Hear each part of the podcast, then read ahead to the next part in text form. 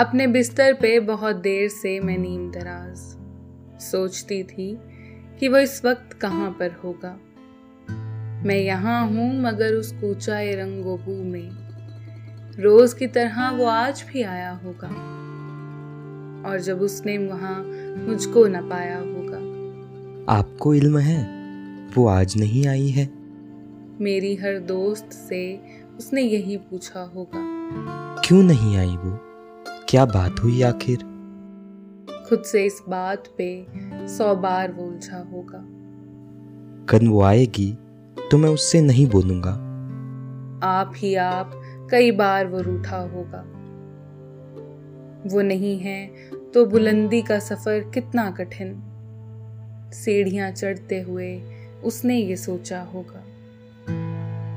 राहदारी में हरे लॉन में फूलों के करीब उसने हर समत मुझे आन के ढूंढा होगा। नाम भूले से मेरा कहीं आया होगा।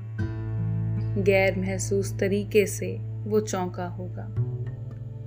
एक जुमले को कई बार सुनाया होगा।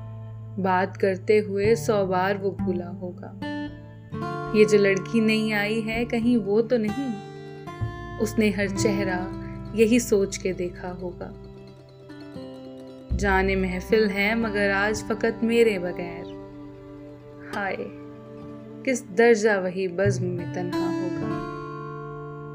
कभी सन्नाटों से वहशत जो हुई होगी उसे, उसने बेसाख्ता फिर मुझको पुकारा होगा। चलते चलते कोई मानूस सिया हट पाकर, दोस्तों को भी किस उज्र से रोका होगा? याद करके मुझे नम हो गई होंगी पलके। आँख में कुछ पड़ गया, कह के ये टाला होगा। और घबरा के किताबों में जो ली होगी पना, हर सत्र में मेरा चेहरा उभर आया होगा। जब मिली होगी उसे मेरी अलालत की खबर, उसने आहिस्ता से दीवार को थामा होगा। सोच कर ये कि बहल जाए परेशानी ये दिल। यूँ ही बेवजह किसी शख्स को रोका होगा। इत्तफाकन इत्तफाकन मुझे उस शाम मेरी दोस्त मिली। मैंने पूछा कि सुनो, आए थे वो? कैसे थे? मुझको पूछा था, मुझे ढूंढा था चारों जानिब। उसने एक लम्हा मुझे देखा, फिर हंस दी इस हँसी में वो तलखी थी। किससे आगे, क्या कहा उसने मुझे याद नहीं। लेकिन इतना मालूम है, ख्वाबों का भरम टूट गया।